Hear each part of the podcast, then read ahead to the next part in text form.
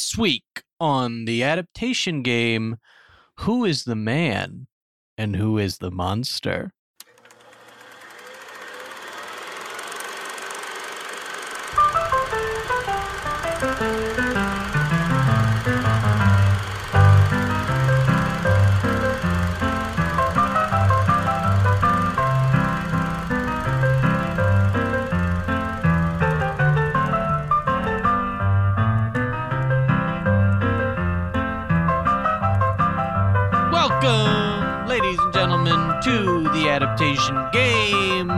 The show where a couple of, of Nimrod, nincompoop dum dums with no skills whatsoever, practical or otherwise, in and out of the bedroom, decide. decide That was Jesus Christ, man. It gets more deprecating every episode. What bearing does this have on our, our pitchability? it's just that the facts need to be known. Oh, The- uh, they decide to adapt various media properties into other forms. I am your host, Mr. Matthew Schott, and with me, as always, is my intrepid co-host, Mr. Chris Okawa. I'm not affiliated with you. we we already have heard from this week's guest. You know him, and if you know him, to know him is to love him, Mr. Sam Kessler. hey guys. Sam is here with us to tackle this week's topic, which is an interesting one. this week, we're joined by Sam so that we can tackle a very interesting concept and perhaps somewhat ill defined. Uh, in inspired by Disney's recent uh, reveal of Cruella, the Cruella de Vil origin story that casts her in a sympathetic light, alongside their just general trend of making films that make their villains, uh, uh, formerly iconic villains, sympathetic, a la your um, the the the Maleficent. Maleficent, one. Uh, are there more than that? I guess maybe it's just that those two. So far, just that one. but it's clear that this is a trend that they're interested in pursuing further. oh, the Walt Disney a- one, too. The Walt Disney Well- one. yes, of course. well, you, we're not even getting into the Descendants Oh, here. God, yes. Oh, Descendants it's a whole 1, franchise. Descendants 2. Can I forget Descendants yes, 3? of course, the Descendants franchise that casts their villains in a sympathetic light. So it is commonplace. and a sexual light because they fuck to have all those Mm. kids. oh yeah, and I'm sure that our pitches today are going to get pretty sexual. Um, Um, so we have that to look forward to. Uh, I can think of at least one that will. So, um, Uh-oh. so, so yes, we are going to be adapting um, various iconic villains uh, in news stories that give you the true story of of how actually perhaps they were the heroes the whole time. So, uh, before we get into this, I want to talk a little bit about uh, this new Cruella film because we have so little details about Yeah. it. And I want to hear, Chris, Sam, what do you think this movie is going to do to make the uh, woman who wants to murder some dogs uh, a sympathetic hero? Chris, we'll start with you. I mean, I just have to go shot by shot in my mind through the through the new dropped trailer. Uh, there's she's uh, sort of unassuming fashionista. Maybe there's a little bit of cutthroat sort of uh, Devil Wears Prada action going on. She gets betrayed. She maleficently shows up at this uh, at this party and she burns her whole coat to reveal a sexy little red number underneath. Maybe that's the, the, supposed to cat, communicate. the Katniss Everdeen maneuver, as yeah, they call it. Yeah. Um, so right before she's given her bow, she reveals her sexy self. Uh, she has what pro- pro- troubled me in the origin of this character, and, and is shared by my other character, but better supported by the animation, is that before she gets evil, presumably she has like sort of like Annie red hair. Um, that really stuck out to me in this trailer. I'd never seen that before.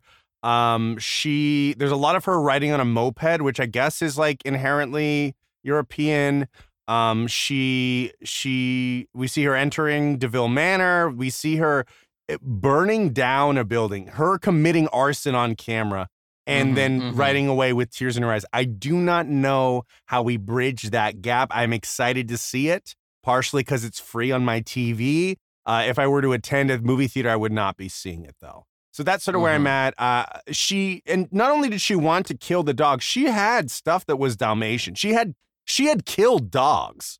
She had taken lives of dogs and and pets and shit. I believe it. Uh, canonically, she has she has she wears mink traditionally, but she has some Dalmatian stuff. I think in her house, whether it was an accident of a background animator or what. But it's not. I don't think it's our first time at the rodeo with these Dalmatians. Correct me if I'm wrong. Now, I, it's been a while since I've seen 101 Dalmatians. I think my memory, I think my memory is more clear of the live action remake with with Glenn Hugh Close. Laurie and Glenn Close. And um, wait, is Hugh Laurie in that? I think he's in yeah, that. he's, like uh, one Horace of the or burglars. Jasper. Yeah, and and uh, Ron Weasley's dad, Mr. Weasley. Um, it's been so that my memory I feel like is is more of that one than of the animated film. But uh, I mean, was Cruella de Vil her backstory that she was a fashion icon? Was that her like thing? I thought she was just like a rich lady who wanted some dog coats. I think she was like a fashionista, right? She was. I think. I think in the books she just went to school Oh, with in the books? The wife in the of- books. What's this? Well, oh, I'm sorry. Are we What are not the bo- talking I didn't about even the, know the about books? the books. What is this yeah, about it's, the ba- books? it's based on a, it's based on a book, The 101 Dalmatians. What a fucked up book, huh? I think she was the like snooty rich prep school classmate of the girl that the like guy who owns the Dalmatians. Yeah, marries Perdita's mom. something. The thing that baffles me about the trailer is the trailer seems to be presenting Cruella de Vil as as if she's like the Joker, as if she is this sort of like Yes. ma- criminal mastermind who is sort of like taking the world by storm.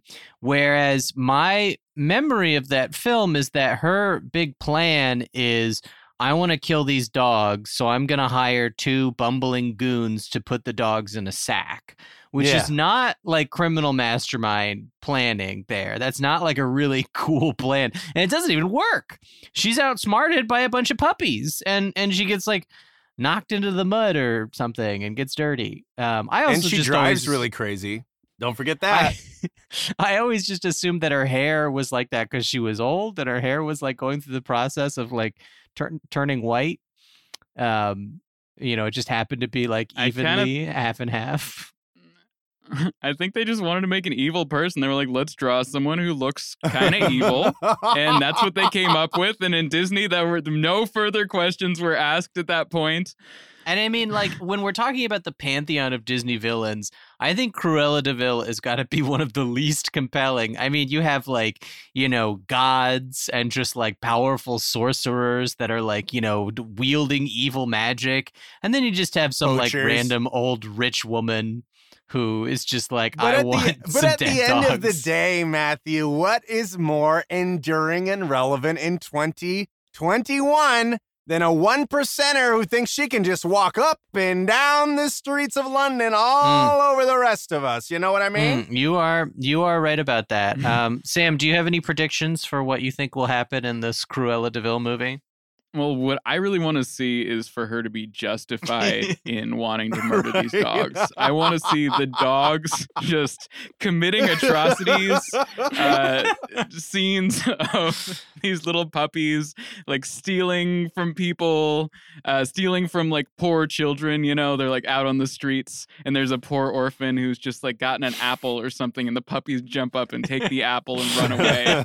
There's just like rabid feral dogs. it's like you deserve death. Yeah, I okay. Here's we got a city with a dog problem, and Cruella is the solution. here's here's here's my pitch. Uh, the dogs. Uh, uh, I think it's Pongo and Perdita is Yes. the names of the two Yes. uh, Dalmatian parents. Uh, they have. Uh, it's revealed that they have the Hitler gene, and that Oh their my God. dogs will grow up. Oh to my be, dog. Uh, they, these dogs will grow up to be genocidal monsters unless they can be stopped now before it's too late. Co- Uh, so wait, is there time travel in this? Does like Michael Yeah, Biehn it's- come back and he's like, "You've got well, to it's kill Cruella them." co-written by- herself. it's a co-written time by David Fincher and uh, and uh, Stephen King. So they're working together on it. It's uh, there's some Cujo cameos in the it's like background. a uh, it's like a Days of Future Past situation where we have like Sentinel, like a spotted uh, which we Dalmatian all wanted more from. There, I bet it. the, I bet at that blow-filled meeting where they imagine this picture is just this guy Eisner's just shaking at the end of the table, and he's like, There's two things I know that I want to do before I give up these reins. I want more Days of Future Past, and I want a poacher to be the hero of my movie. uh, yeah, no, I mean we have we have the uh, we have these like spotted sentinels that are hunting down mankind on the orders of their dog overlords because like there's 101 emperors of Earth and they are these these Dalmatian puppies. Um, so that's that's my pitch. Uh, so but before we, we we move into the pitch zone and and into what is sure to be some illuminating and fascinating uh, reimaginings of, of iconic Disney villains. Uh, I just want to know what are your guys' favorite Disney villains? Uh, you know, they have such a um, rogues gallery uh, uh, at their disposal. Chris, what's your favorite Disney villain? I really, my favorite two, my favorite of all time is probably Captain Hook because uh, his voice goes really high and funny, and he's always like just he just wants to get like a haircut for most of the film, and uh, so I like that. Um, and I uh, actually, th- my second place is the Walrus from the Walrus and the Carpenter. That's a beautiful but brief scene stealing performance. And then my third one has to be Hades, uh, not the man himself, James Woods, who's uh, an atrocious, nightmarish man, Trump supporter, but uh, I like how Devil May Care he plays the character. It's a beautiful performance. It's unlike any Disney villain to date, um, and I really like that. Yeah. How about how about you, Sam? Well, then Hades is portrayed memorably by Cheyenne Jackson in yes, of course. Oh no, um, no. He in an oddly sexual no. musical number with his daughter, uh, his daughter by Maleficent. In fact, uh, no, I gotta go with um, I gotta go with Scar. Yeah, there's something Jeremy Irons. just so syrupy, villainy about Jeremy Irons' voice in that. It's such a he's such a good, like elegant uh, eh, unscrupulous but but feels really suave villain. I love Be Prepared. Mm. What a mm. song.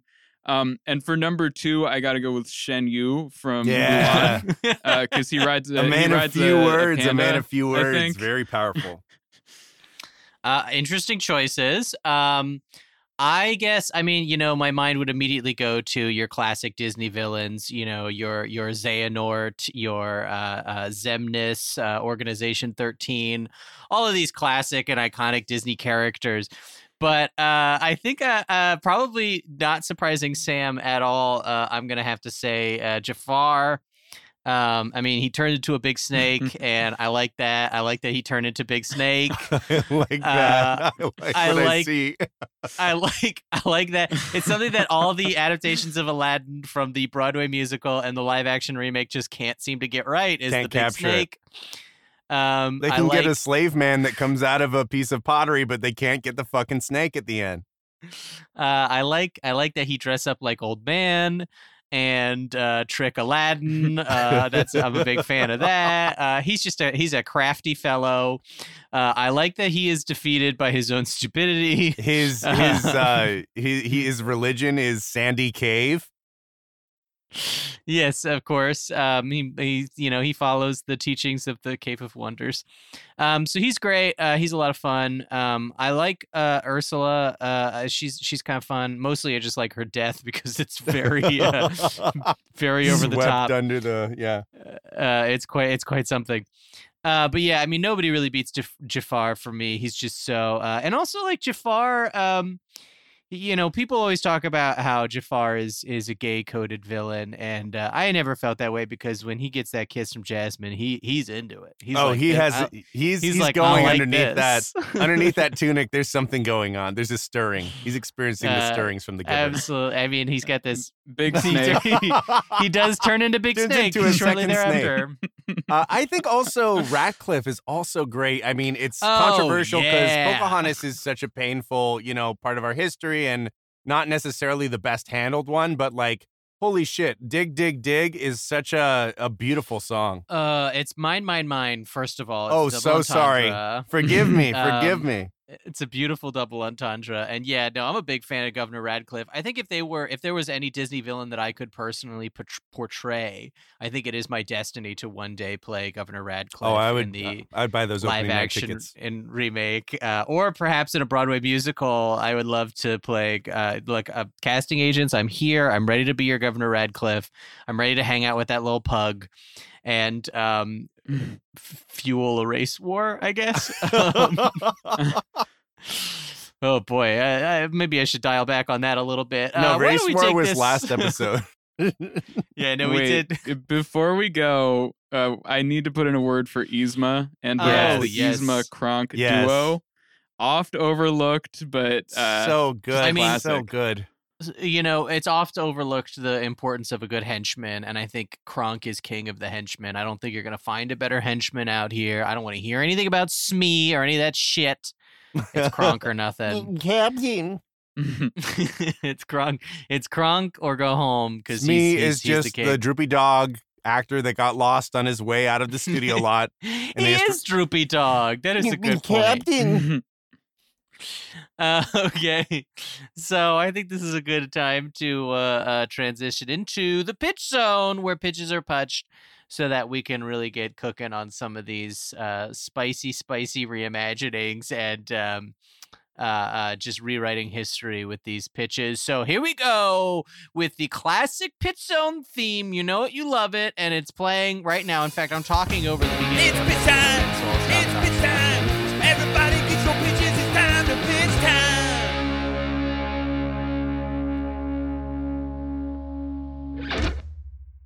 Welcome to the pitch zone where pitches are punched and punches are pitched.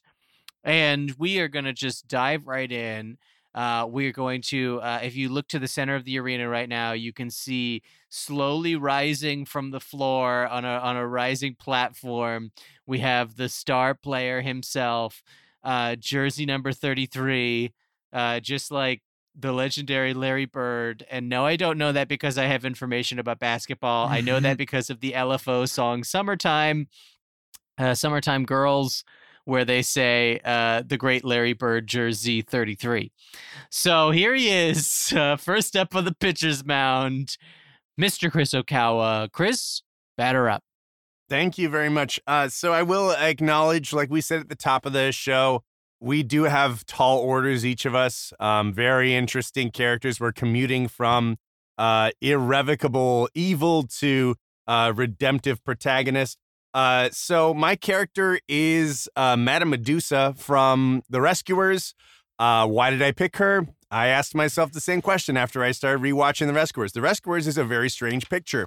The Rescuers begins uh, just I have to give you a little bit of context as to where our film will leave off and where it's leading to in order for us to appreciate the prequel properly.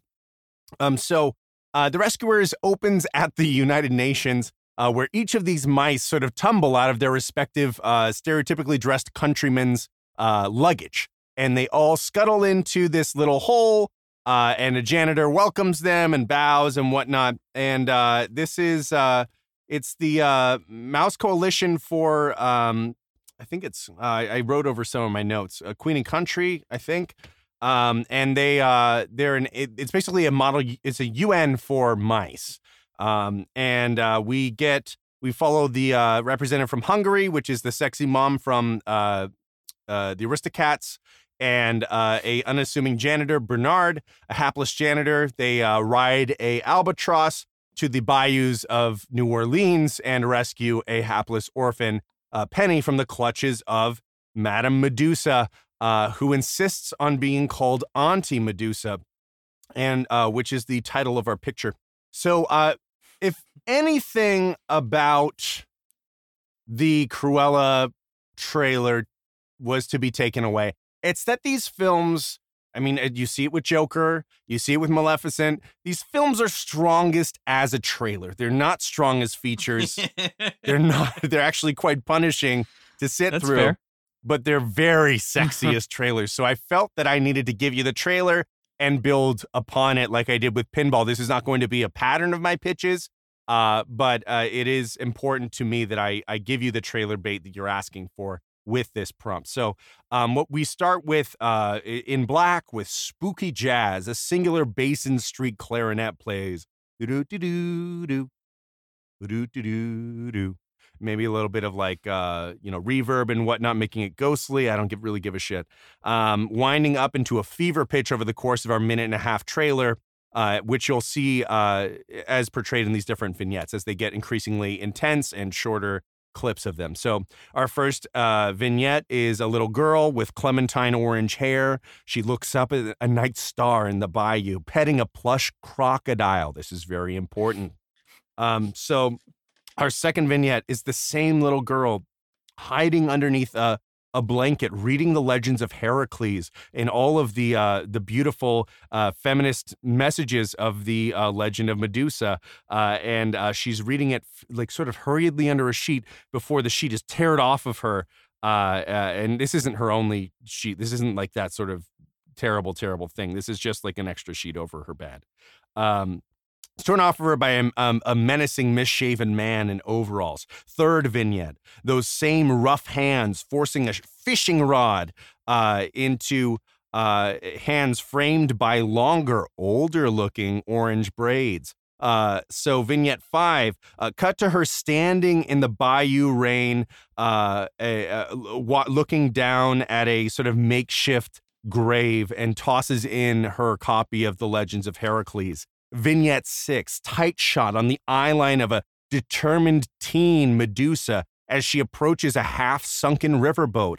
Uh, cut into her looting the boat and selling uh, her wares by the side of the road. Vignette seven, the music pauses for the first time as a portly young man in a white suit, resembling a young go- Josh Gad, uh, with a pink dress shirt. Uh, we'll probably do this with CGI to really upset people. Uh, trots out to her and he says, "He's like, well, well, w- would you like to come inside?" In the style of Mister Sloop. Uh, uh, vignette eight. Uh, the sequence increases in speed. We see like with a bunch of like slaps of like uh, war drums and those different things that we just add into trailers uh, to make them exciting. She slaps the NRA badge, which is actually featured in the film multiple times. she slaps an NRA badge on the on the teller counter of her new thrift shop. Uh, eh, we see Sloop painting a sign uh, behind her uh, uh, now uh, sit and then uh, okay and then the the sign reads Madame Medusa's thrift shop boutique emporium, which is the footage that's fall that's portrayed behind me as I pitch this on Skype. And then uh, the the one of the final vignettes is uh, she, her sitting down to her work, smiling lasciviously, revealing her yellowed teeth, giggling, and uh, and uh, she you hear the phone ring. She answers it, as is the footage right behind my head. This moment, and she says, "Welcome to Medusa's shop boutique."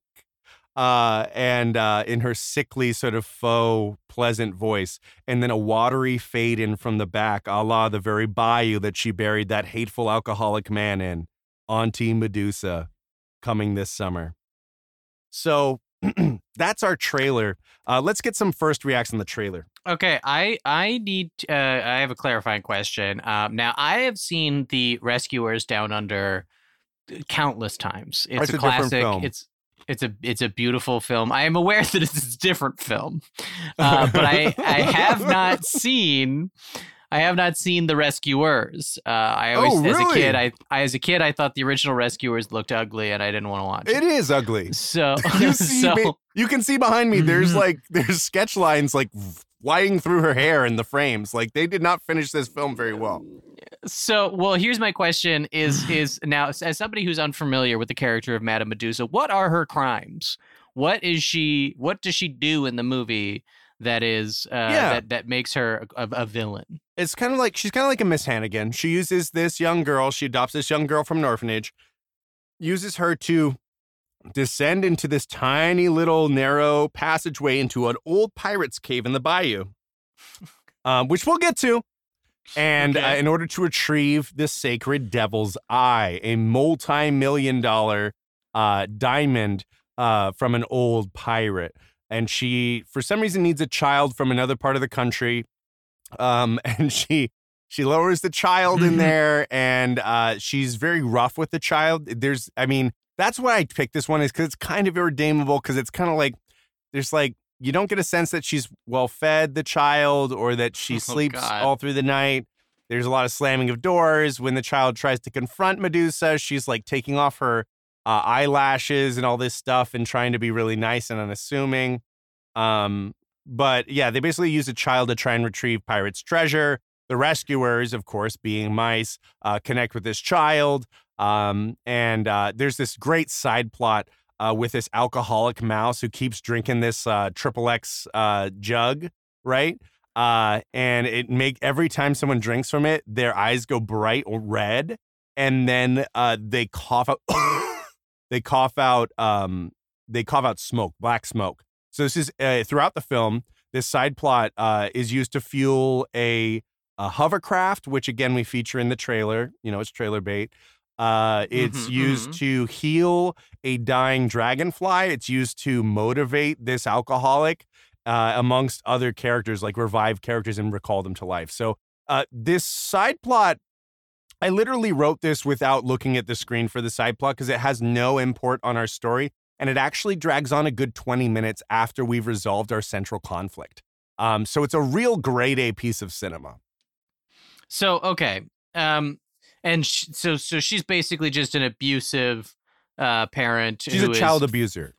She's a child abuser that's thwarted by a couple of mice uh, Yes. riding around in a little sardine can. Okay. well, right, and I- and they're friends. There's a there's a gopher and an alcoholic mouse and, and an albatross. Don't count them and out. she's got uh, she's got pet like crocodiles or something. She has two pet crocodiles, near Nero and Brutus, that will come in here in a bit. But that's why it's important that she. There's also a relationship to this plush that the little girl Penny has. She ends up Right, hiding right, the right. diamond in the plush, uh, and it became sort of becomes sort of like the nuclear Mm. football for the end, the finale of the of the picture.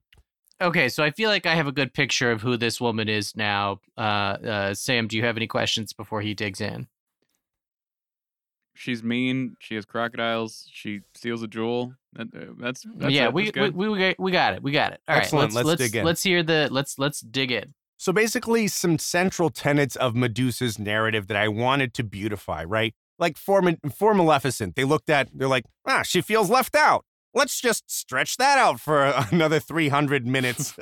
um, so I was like, what is the central tenet that I can beautify for if following the Disney formula? And it's this desire for for beautifying the the uh, irredeemable. Ironically, like uh, your your tra- uh, cash for your trash sort of like other man another man's trash is another person's treasure. Um, so that's sort of a theme for this picture. So uh, it- it's basically a tale of an abused daughter of the bayou uh, an orphan of alcoholism turned scavenger. Uh, she's a friend of some of the critters of the bayou the crueler critters that she can identify with. Perhaps she sees her parents reflected in them. Uh, and there's a scene in particular where she saves two baby crocodiles from uh, carrion birds. And these crocs, of course, become the henchmen Brutus and Nero.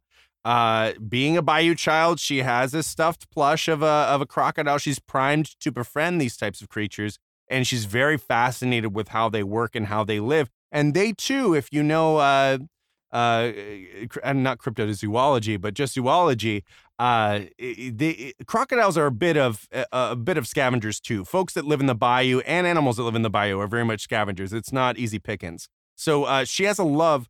Uh, oh no, she has a love for reading, beaten out of her by her father in many scenes. Um, and in in favor of morning fishing and late night crawfishing, which is their uh, sort of bread and butter for the two of them, but not before she reads R.L. Stevenson's Treasure Island. All right. She has two books in her whole bookshelf, and that's a whole scene. It's like a just a barren bookshelf of nothing.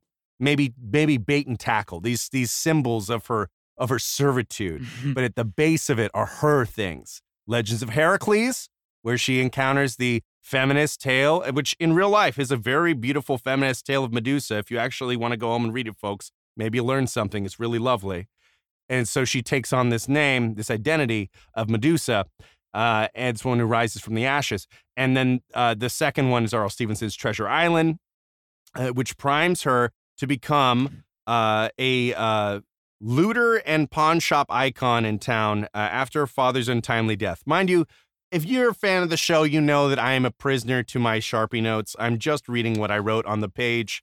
Uh, so if some of it doesn't line up with my preface, forgive me. Now, uh, why does she get mean? This was my question, right? Why does she get mean? Why does she get mean? How do you how do you justify a poacher? How do you justify a child abuser?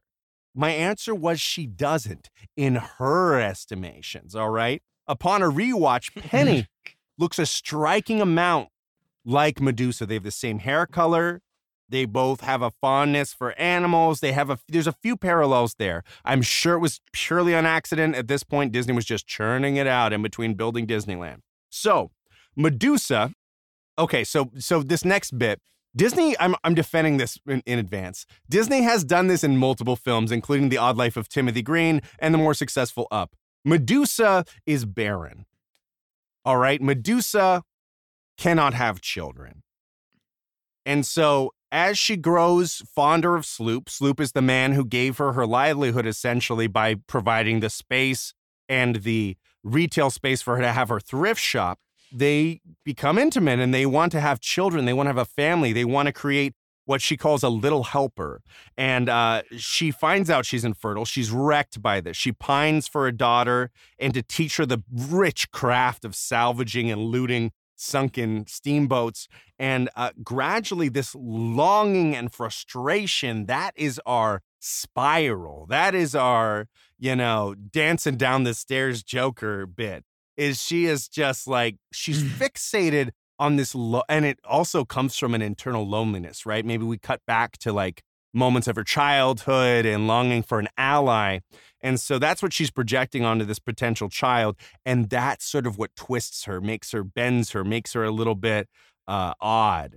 Uh, and, and that desperation um, is really what we end up seeing in The Rescuers, where she's kind of manic and she's like kind of nice and motherly towards uh, Penny in some scenes. And in some scenes, she has a shotgun pointed at Penny and her lover, Sloop.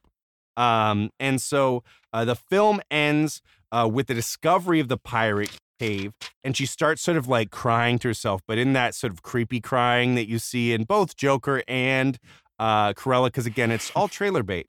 Uh, and, you gotta you gotta have the cry scene. and Sloop, played by Joshua Gad, uh, in his white suit with his classic, and the fans, the fans, I left them out of a lot of this pitch. They're gonna know. They're gonna be like, oh yeah, oh, this is how that happened. I knew it. Oh my god, I can't believe it. They just if they just if they knew.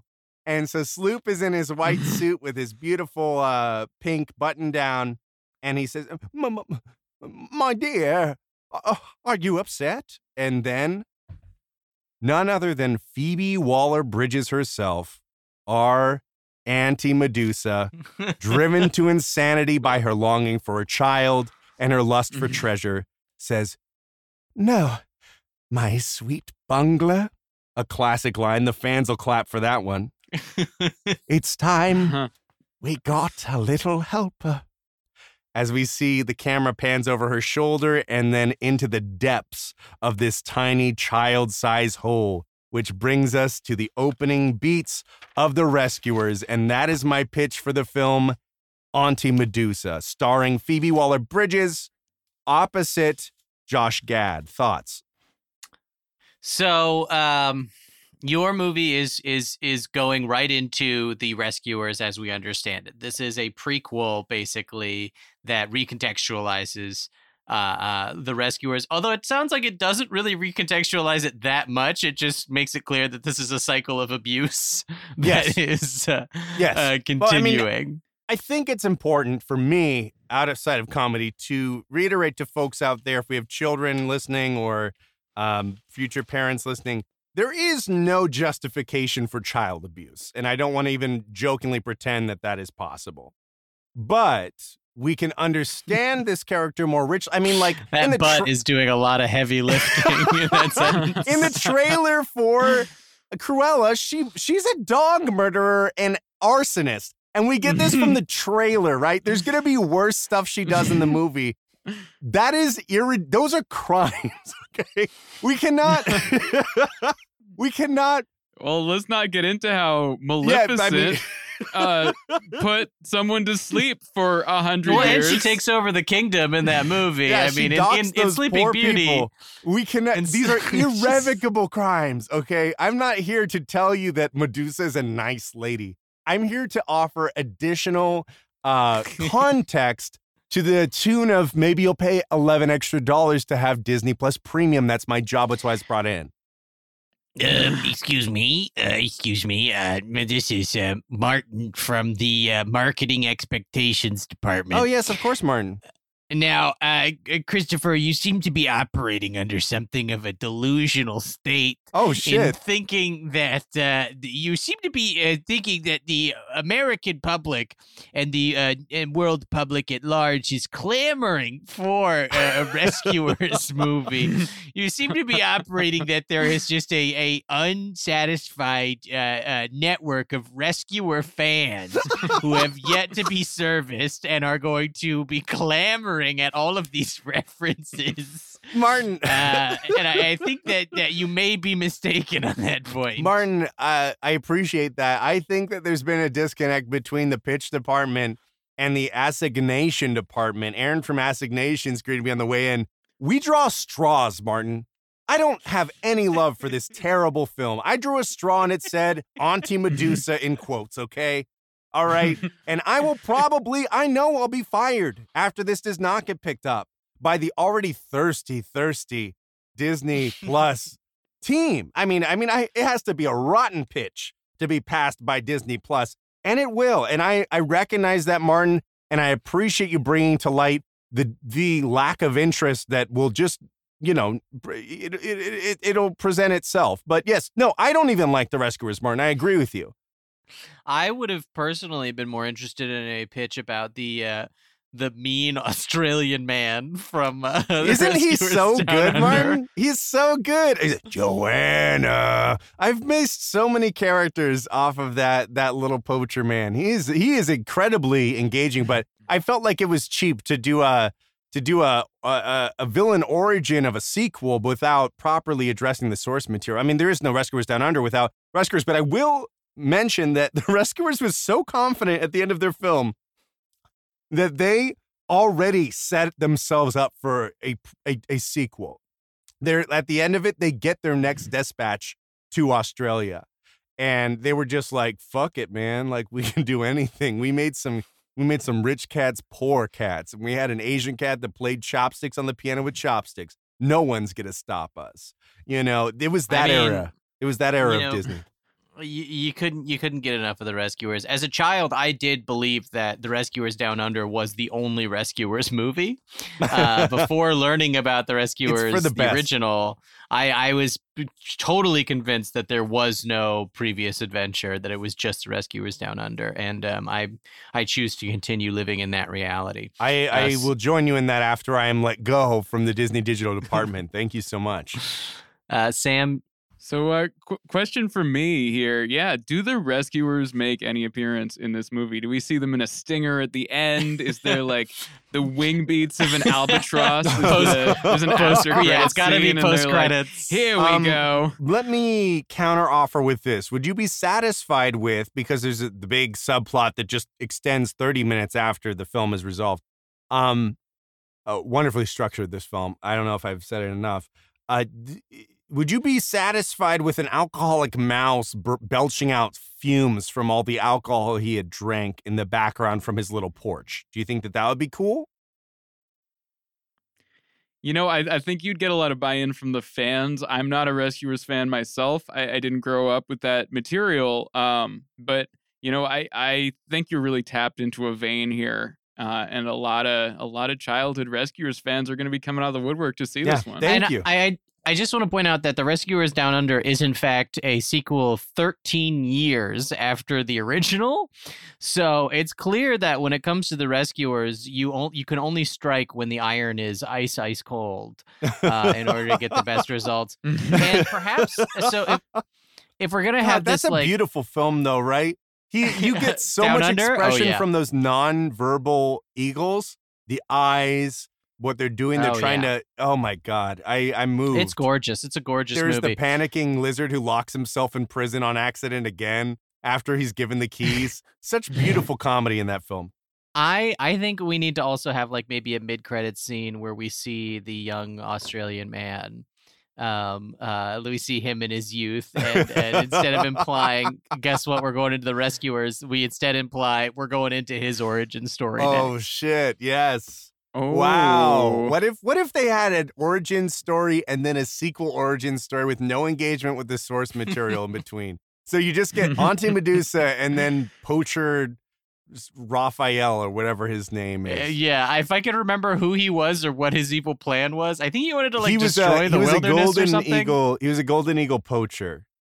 He was Okay, poaching yeah, the golden eagle's right. nest. He was hunting the golden eagles. Didn't he have like a big machine that like tore down trees or something? Or am I just that might be conflating it with Fern Gully memories? Fern, Gu- we should really do a an adaptation game.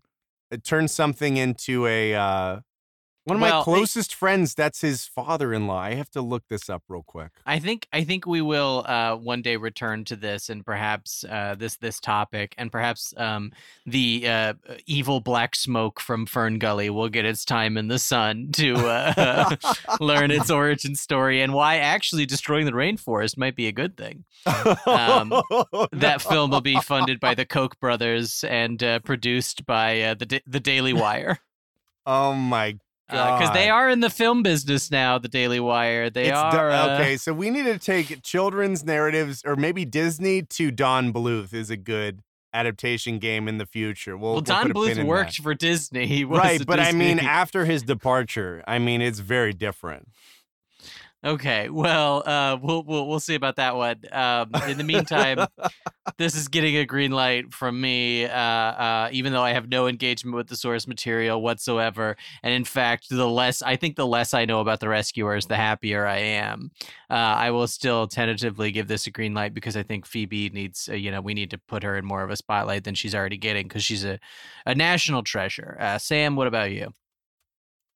Yeah, I think uh, we we've got a kind of a low budget pitch here, which I think is really appealing. Mhm, I think mhm. we're gonna drop this on Disney Yeah. Plus. Give this, you know, a few weeks. Not a lot of Very little fanfare. fanfare. Yeah. Uh, we drop a trailer, and then a year later, a year after the trailer, we drop this on Disney Plus. Do not publicize No. it, but but here's where we go come in. We we market it specifically to like because you watched, Ah, and then list all the other on Disney films. So when they because you, you finish watching The Descendants 3 and it's like, oh, you just watched The Descendants? Wish there was another Descendants movie? Well, I got news for you, pal. There's not, but we got Auntie Medusa. And I- if you search the rescuers, this doesn't show up Honest- until you scroll down a ways. you, you have to really scroll. Honestly, that's a that's a really high praise. I appreciate that. I think it's second only in marketing tactic to our unskippable YouTube Red full length feature uh, earlier in the series. Uh, yeah, I think it, only being a because you watched, you cannot search this film. But after everything you watch on Disney Plus, it's like I know you like Mickey Mouse Playhouse, but do you want to see a hidden. saggy It's tit hidden by the maven uh, commit some crimes? You can only see it in the because you watched and like the post and like during the credits. It does not show up. Otherwise, it is impossible to find film. You can either watch credits or you can watch Auntie Medusa. Those are your two options for the month of March every year on Disney Yeah. Plus. That's, that's, that's brilliant. Okay, no, I'm in. I'm in. I'm in. Now it's getting a bright, bright green light. Uh, in darkest day, in brightest light, no evil escapes this green light. Uh, so, um, with that, I want to transition now to uh, Sam Kessler's pitch. Uh, Sam, you got big shoes to fill uh, with that uh, uh, iconic, iconic character of Madame Medusa. Uh, so, Sam, batter up. What do you got for us? So I I've got to caveat this. I, we've been talking a lot about Disney. Um, I wasn't aware that there was a Disney requirement on this podcast, so I've Just come armed startling with a slightly As it different was pitch. your idea. You actually uh, My idea was this. evil. I said evil characters. I didn't say Disney evil characters. I'm talking about Disney buying the rights to other franchises specifically, specifically so that they can make sympathetic portrayals of some iconic villains. And for this one, I thought, who is the most evil villain? Who are people clamoring to understand how could anyone be that evil? And so I've come with a pitch for the big man himself. Uh, we're talking about Sauron uh, from Lord of the Rings, of course. Uh, just a, a personification of evil when we see him in the Lord of the Rings movies, right? He's just a big Yeah. eye. He's just a big eye on fire in a tower. of but who's the guy behind the eye? Whose eye is that? You know? present villains in a narrative. Uh, he's uh, he's mostly spoken about, and he it, it doesn't really physically appear at all in the story of Lord of the Rings. Yeah, it, well, he's in the he's in the prologue. It's true. He's we wearing a big suit And of he armor. hits a bunch of people with his And mace, then, and, he, uh, and they all go flying. That's a good. It's a good sequence. He was It's a originally- good sequence. Don't knock it. No, look, that's great. Yeah, that's and he great. was originally supposed to be he was supposed to be in Return of the King. He was supposed to pin Aragorn, and then they were like, "Ooh, that doesn't make a lot of sense. That Sauron would be like out there fighting people." So they had a cave troll. They shopped it in in post instead of Sauron that uh, Aragorn gets pinned by in the final battle. Fun fact. Um, Imagine you were the performer of Sauron in that suit for that fight, and you're like, "What? Here it comes! It's coming up right here. Here it is, everyone." oh no! I'm a Play-Doh monster. Oh no! Uh, and if you watch Aragorn's reaction to seeing the cave troll, it's clear that he's acting as if he's seeing Sauron coming out, uh, which which only enhances the scene.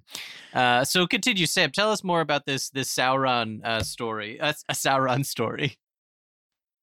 All right, so I am aware for this one that uh, there is an existing uh, origin story for Sauron. Uh, we're gonna throw that all out. I don't think that's marketable. I don't think that's what audiences want. Um, I think we've proven that the the core fans of Lord of the Rings want us to take some Mhm, liberties with the mhm, source yeah. material. If They're big that's, fans. you know, Legolas running up some rubble in midair, if that's Kili and Fili being sexy, you know, that's what that's oh, what we're don't here forget for. about we're here um, for those changes. Don't forget about uh, uh, Middle Earth: Shadow of War, where it was revealed that uh, Shelob is actually a sexy lady. yeah, yeah. wouldn't wouldn't have it any other way. She put the she in Sheila for sure.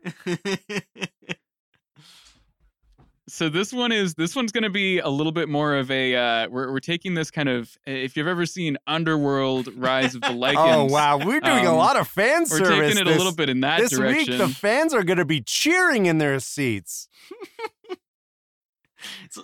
Yeah, we're not we're not bringing in uh, anyone from the Underworld franchise. So sorry, Kate Beckinsale, Bill Nighy, um, or even uh, Rhona Mitra, star of Underworld: Rise of the Lycans, uh, will not be available for this one.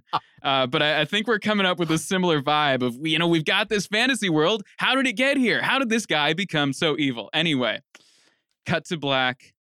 Here's our opening. We've got Howard Shore's delightfully mysterious ring music playing over a black screen. We see the one ring of Mm. power falling, tumbling through the air, and it picks up speed and tumbles faster and faster until it's this blaze of light. And that turns into the flames of a blacksmith's forge. Oh, Here we are. We're in a ramshackle blacksmith's hut. It's raining outside. We can hear the rain. We can hear the grunting of the blacksmith as he hammers on some molten hot iron. Uh, and he pauses for a second to catch his breath, and there's a knock at the door. And this grizzled old blacksmith looks up and he says, Come in.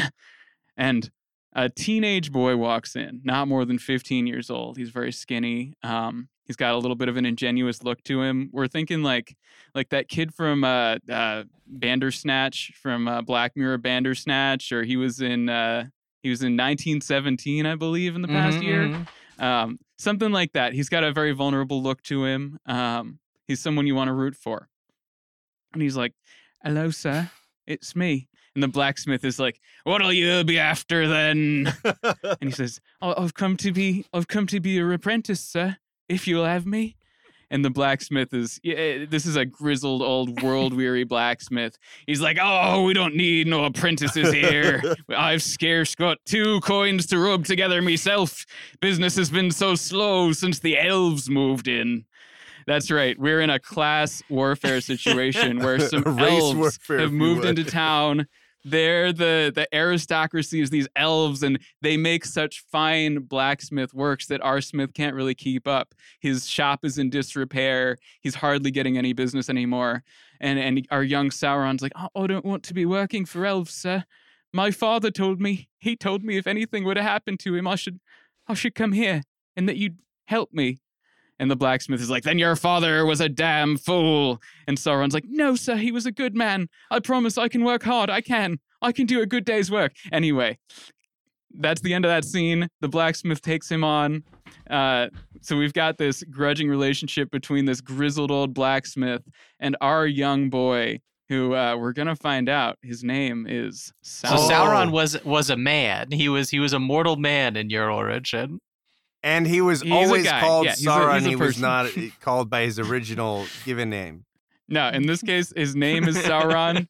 We're starting from Okay, square yeah, one. yeah. We don't need to Does set it up mean the the, name. same like we thing? know Does it what mean as called. evil of a of a name as as it does in the story, or is, or are people like, oh, Sauron, my You buddy know, Sauron? No, well, I guess the name Yeah, it's just the it's just the name his it dad does gave him. it doesn't no have a family name. it doesn't have the a connotation Saurons. yet because he's not evil yet, Chris. Oh, uh, uh, okay, Exactly, sorry, my, my apologies. Exactly. All right, so here we're going. Uh, uh, scene two, right? We've got the shop. This is the blacksmith at work. He's selling what little he can sell, mostly fixing horseshoes and making nails for people, just like medieval Mm. stuff, but not of a high quality. Uh, and customers are coming in and they're talking about, well, this isn't as good as the elves would make it. And he's like, oh, they make what all they make. Uh, meanwhile, our young Sauron looks outside the shop and he's hammering some metal, right? And he sees a young elf girl walk by outside with her father. And she looks in the shop and they make eye contact for a moment. And our young Sauron misses the metal with the hammer. And the smith is like, oh boy, you've got to pay attention to your work. Uh, and the elf girl has walked away. She's gone. Uh, maybe her father pulled her away violently, like, get away from those I like humans. that. I like what I'm hearing. months later it's the middle of the night young sauron is asleep uh, in his little in his little bed uh, and there's a knock at the door and he goes and he opens the door and it's elf girl she she's broken she has an elf amulet around her neck and it's broken she broke it and she was doing some adventurous thing she can't have anyone know about it and so she's come to the human smithy to try and get it fixed because she's like i can't i can't bring this to the elf blacksmiths they'll know um, and young Sauron's like, I, I don't know how to work with this material. And she's like, Don't worry, I got you covered. She gives him, she's stolen an elvish hammer and some elvish silver metal. It's mithril, but we don't know that yet. Um, and she gives it to him, and he's like, "Well, I can do my best." And he uh, he tries to, and he fixes it successfully. He fixes this necklace. He gives it back to her. She's like, "Thank you. I don't know what I'd do without you." And she runs away. Um, and uh, the camera pans down, and we see on the workbench the elvish hammer is left behind in the blacksmith shop, Oh. and some extra mithril. There's some extra stuff. All right. So we're cutting Mm. to a couple weeks later, and young Sauron has started making stuff with this elvish hammer and this mithril. He's making amazing things that no one thought a human blacksmith could make. And people start coming to the smithy again. They're like, oh my God, this is such amazing work. The old blacksmith is like, oh, I knew I'd make something of you, lad. Um, which is, you know, he's hypocritical. It's a comic moment. He's like, oh, I knew this was coming from the day Yeah, I came into right. the Yeah, kind of like that blacksmith from Pirates of the Caribbean. Just doing my civic exactly. duties, sir. Yeah. Uh, but but we like our old blacksmith. He's he's grizzled. He's old. We kind of feel bad for him. It's okay. Uh, it's it's a little bit of a charming moment. It's not. He's not trying to take advantage of young Sauron here. He's like championing Sauron's work. He's like, "Good job, man. Keep it up."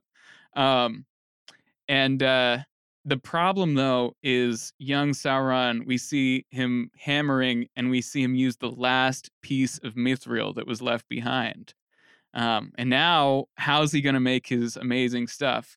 So, in the middle of the night, he puts on a cloak. He's walking out and he goes to the elf district and we see the class transformation of this town from these tenement houses and boarded up shacks into these luscious uh serene austere or not austere but just kind of uh, elegant elf houses like we're thinking rivendell here this is where we might get some musical callbacks in our howard shore Mhm. score um to uh to the the Rivendell themes from uh, Lord of the Rings, um, and he finds his way to Elf Girl's house.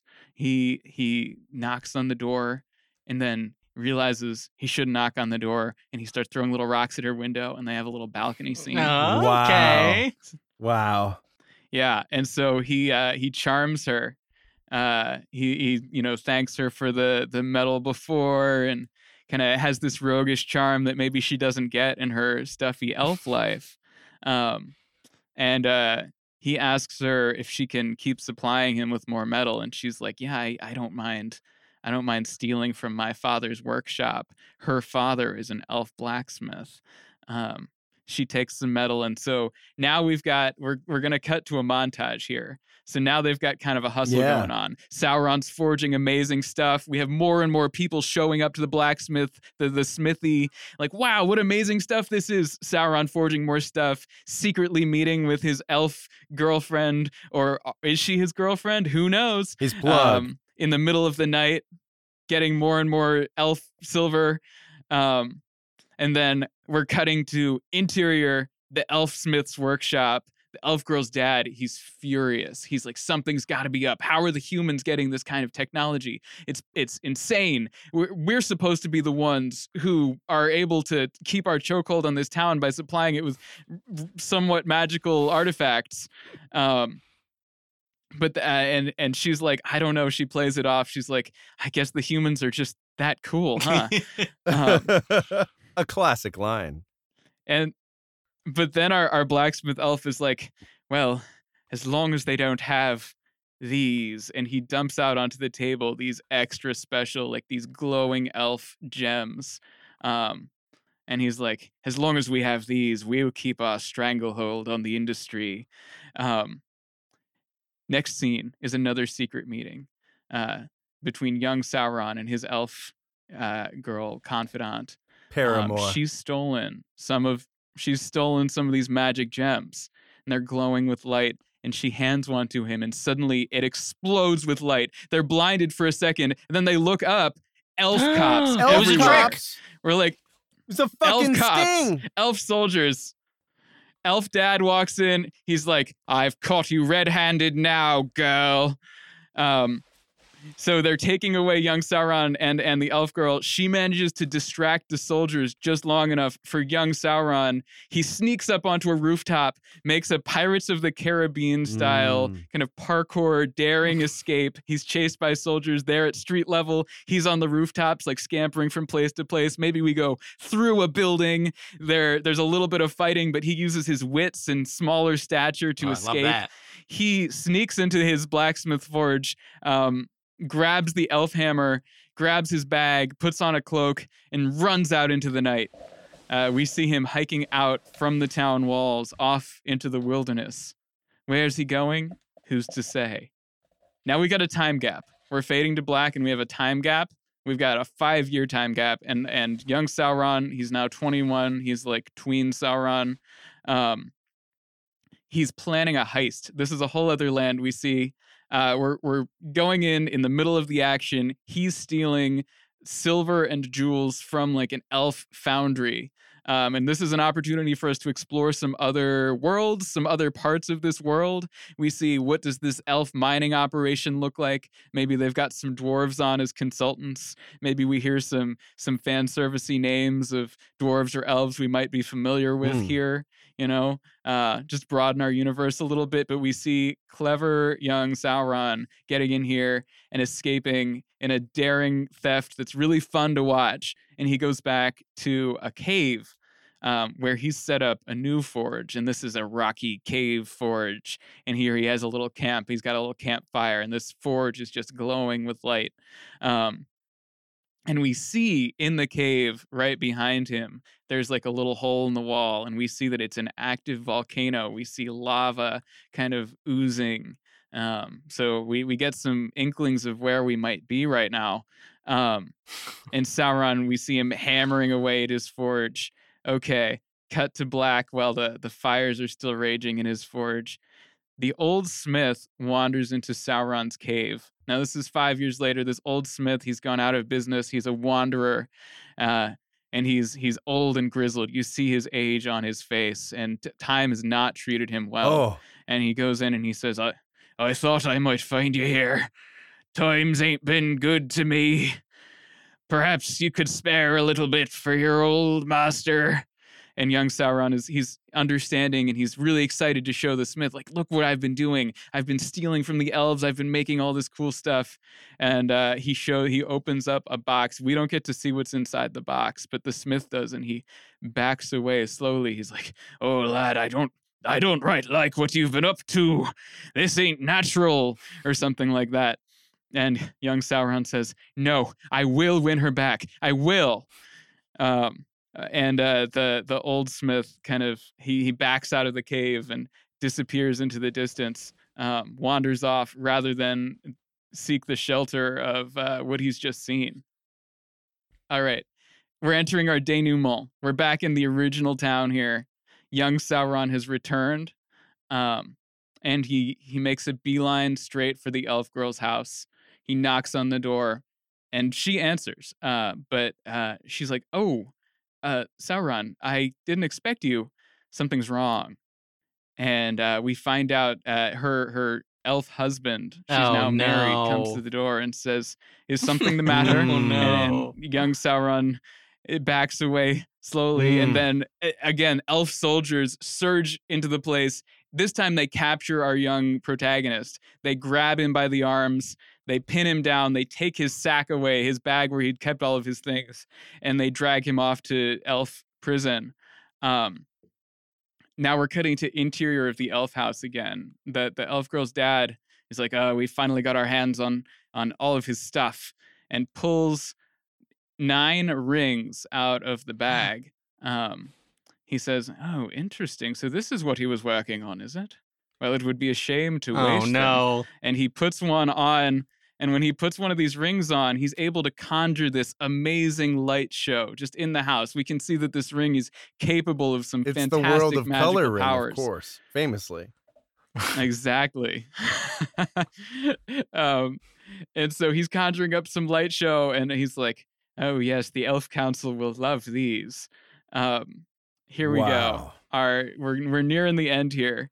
We're at the gallows. They're about to execute our poor young Sauron for the crime of of of trying to love an elf girl. nothing more and nothing less.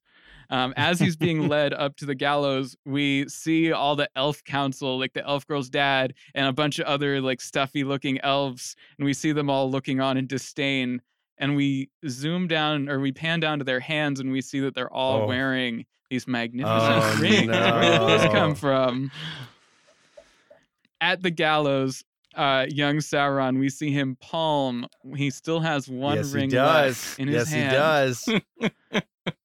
Um, and the hangman's about to put the noose around his neck, but young Sauron puts on the ring and he becomes What? invisible. And the, the audience is like, What? What happened? Uh, everyone watching is like, Where did he go? Oh no, they're muttering. Suddenly, something else is wrong. The elf, the elf council starts twisting and writhing. Something's wrong. There, uh, something hurts them. They try to claw at their fingers, but they can't take the rings off their fingers. Suddenly, they find themselves physically changing, bending into. Are those orcs? Oh, Young Sauron. no. Looks down at the crowd, searching for his once girlfriend's eyes. But when he sees her, sure, her hand is at her mouth, like she's she's stunned by what she's seeing. She's wearing one of the rings too. And she starts to claw at her face, and she turns into an orc, and they all turn into orcs. Uh, and young Sauron stands atop the gallows, overlooking his new orc army. Um, and the old blacksmith who, who's also followed young Sauron to town. We we don't have too many characters. Wait, you said an, ar- an walks up- army? Isn't there just like 10 of them? No, all the elves turned Okay, into orcs. Yeah, it started. It started with the ring wearers, but it it, it kind of ballooned. shit. We need to we need to get a lot of orcs here. All the elves are orcs. there are still some humans in the crowd, and they're like, "Oh my god, what the fuck just happened?" And the old blacksmith comes into the front and says something like, "You have done it now, lad. But what'll you do now?" And young Sauron says, "Rule, rule them all." No. Cut to black.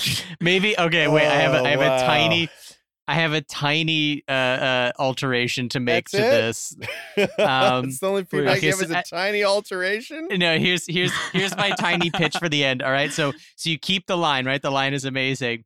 Uh, you know, you have you have him be like be like you're wielding great power now. What are you gonna do? And he says, rule them all. And as he says that we see his ring kind of glowing, and then the glow kind of like envelops him a little bit. And as we zoom in on his eye, his normal human eye oh, starts to God. change and glow. And that's our final shot as we zoom in. And then our eyes. end credits music is the mortar.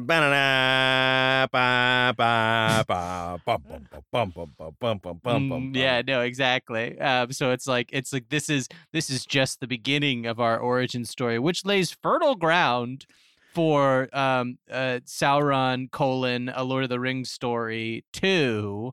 Um, you know, it's it wouldn't be a Lord of the Rings property unless it was made unnecessarily long. Mm.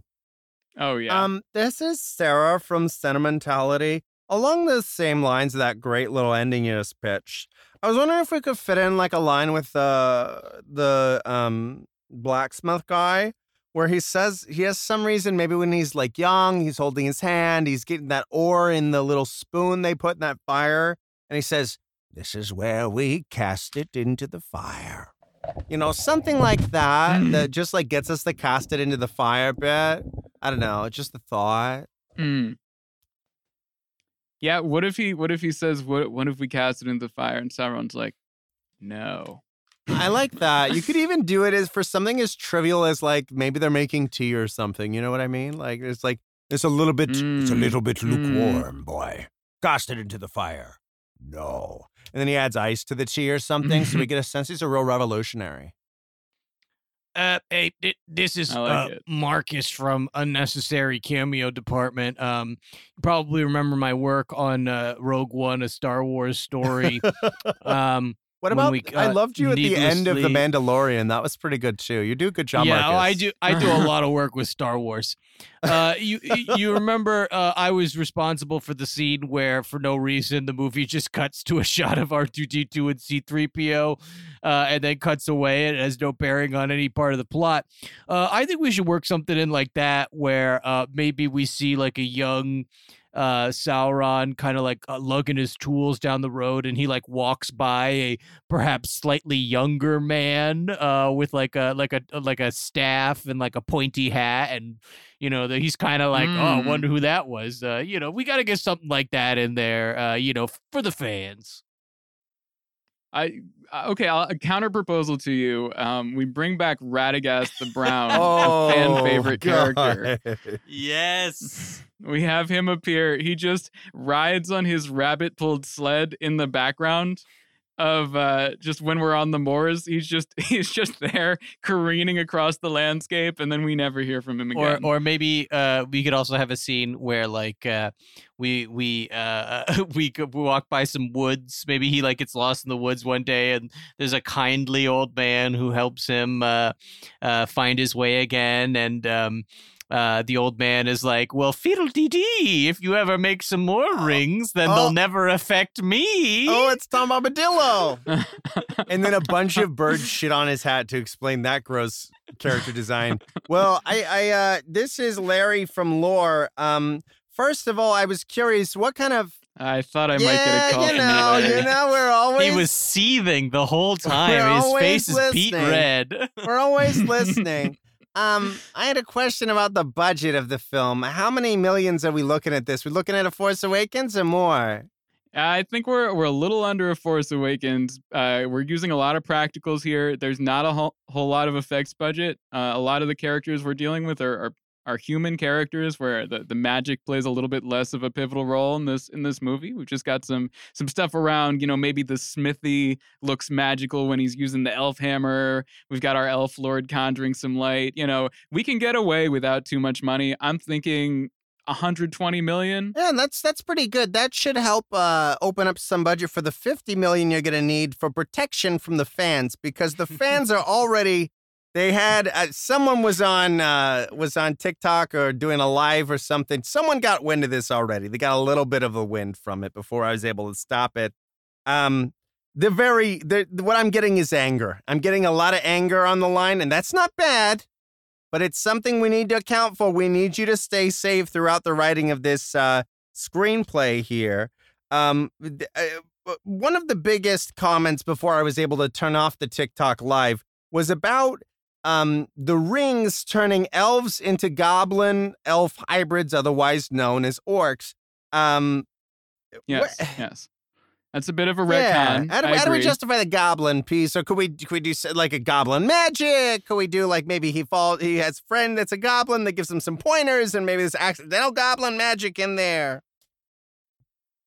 Well, you know, I would say uh, we're shooting for an audience that's only seen the, the Lord of the Rings films and the Hobbit films. So we're we're going by what is the magic that's in the films, and we see orcs in the films. Uh, we see rings in the films, and I feel like it's a really natural extrapolation from that that the rings make the goblins. Yeah, that's uh, you're approaching this like my uh, regrettable colleague Christopher approaches uh, a lot of fan pieces like Avatar, etc. um, he actually has zero budget for fans. He just runs very quickly to his car at night. Um, but th- beside that's beside the point. Mm. Um, yeah, I'll, I'll, let it ride. Uh, and and lastly, the rings for the dwarves. The rings for the dwarves. Are the rings en route to the dwarves at the end of our picture, or how do these dwarves get the rings so that they can have the rings at the beginning of the Lord of the Rings pictures? No, we've got to we've got to wait for the sequel for that. Oh, so friend. we don't see nine rings on people. We see just the elf rings. Yes. Uh, if, well, in this case, in the, in this world, yeah, you know what? We can stick with the three elf rings if that's going to satisfy our fans if they need to see the right number of rings. I thought nine would be a compelling number. It's it's enough that you could feel like those rings were having a big effect on a crowd. But you know what? We get three elf rings in there. That's fine. We see the three elf rings in the movie, but they don't mention that they're the rings. We just know that they are because someone else told us. We had to read the special features for that. That's fine. You know, in the in this world, who knows? Who knows how many elf rings there were, uh, right? Yes, this is uh, Lord Davis from the uh, Silmarillion department. Uh, I've only brought oh. in for Tolkien works, and uh, uh, I'm similarly befuddled by this pitch uh, particularly the mention of nine rings. Uh, I assumed that these were perhaps prototype rings and that he had not yet forged what would become the, the, the rings he's known for. But are you telling me that these are supposed to be the rings and that he is wearing the ring at the end of the film? Yeah, he's wearing he's wearing the ring. Oh no, uh, no, no, no, no! Uh, that won't do at all. I'm afraid this. No, I don't think you understand. I feel like what we're addressing here, right? What greater disappointment was there for a Lord of the Rings fan in the mid 20th century than reading the Lord of the Rings, loving it, and then being so anxious to read the Silmarillion, and then it's impenetrably boring. I remember that feeling when I was a child. That was my last Jedi moment. And I think we need to react against that. We need to rewrite this lore. Uh, for something sexier for a younger generation with uh, a shorter man, young span. man. The fans have stormed the capital of this building. Uh, we are there's a breach in the lobby, and we need to move quickly. Lord Davis is is dead. His his head has exploded in fury, like the like Mount Doom itself. He has uh, collapsed like in a, a Mountain just a Dew itself. He has exploded on. well, uh, I give it the green light. Uh, I want to see sexy young Sauron. I want to see him turn into a, a, big eye by the end of the third film. I want to see that happen. Uh, so I'm on board. I give it a green light. What about you, Chris? Yeah, let's let it ride. I think the uh, uh, divorced from its source text, which I think uh, sort of worked for The Hobbit divorced from its source text, which we have precedent for, the, the love story you paint is quite compelling, and the idea of craft a commitment to craftsmanship and um you know uh, the ambition that we get to see in this character is very interesting and far more interesting than a lot of villain prequels like uh, I don't know Joker. So I give it a green light. Well, Sam, you got green lights all Um, around uh, from us, but unfortunately, the same can't be said for any Tolkien fan that listens to this. Uh, John, John, The John Meyer, thing- if you're listening, uh, I'm so sorry for what you've just experienced. Probably Sean Astridge Um, too. We're sorry, Sean. yeah, Sean, Sean, definitely. Any any Tolkien fans out there, we apologize. One last pitch. What would you say if we changed the pronunciation Oh, of no. the Oh, no. to be a little more Oh, okay. Authentic? What if we call him Sauron? What? Okay, well, no, I'm interested in this. Uh, I do like this. What if we call him Ron? what if the whole movie he's going by Ron, and then at the end we realize his name is Sauron? Somebody goes, "Oh, Ron, don't be so sore," and he goes, "Sore, no. Ron." Sauron. oh, Uh, okay, Yeah, all that's. Uh, let's. On that note, on that note, let's let's move on to uh, our final pitch for today. My pitch. Uh, now, I gave myself quite a task, similar to Sam. I wanted a challenge of turning a totally irredeemable character good. So I picked uh, the villain of uh, the Hunchback of Notre Dame, Judge Frollo. Which, if you're not uh, familiar, or it's been a while since you've seen the Hunchback of Notre Dame, he is a genocidal maniac uh, who uh, is um, lusts after a Romani woman who, um, when uh, uh, spurned by uh, his advances, he decides to burn at the stake, only to be thwarted by his pesky adoptive son, uh, the Hunchback of Notre Dame, and his uh, friend Kevin Kline. So. Um, it's uh, it's a weird movie. Uh, it's a very strange movie to revisit. It's extremely dark. Uh, it opens with Judge Frollo murdering a Romani woman and then attempting to dump her son down a well, dump her baby down a well uh, before being stopped. And uh, uh, it's it's very bleak. Uh, there's like a race riot at the end of the movie, um, and Mhm. they interrupt the Paris literally being on fire so that they can have a funny uh, song from the talking gargoyles who it seems that they exist only in Quasimodo's head. It's just a dark and strange movie to revisit, and I don't necessarily recommend it. Uh, but uh, it's also important to note that um, Victor Hugo, the novel's original author himself, actually adapted uh, the Hunchback of Notre Dame into an opera where he changed things to be more palatable for a, uh consumer audience. So uh, the Hunchback of Notre Dame is is no stranger to reinterpretation and has been reinterpreted even by its own author. So I decided I was I was looking at how I could tell an origin story for this character and make him empathetic and justified and then lead into the events of uh uh, the Hunchback of Notre Dame, and I realized that all of my ideas were still uh, pretty horrible uh, and pretty heinous since I was trying to find a way to justify a genocide.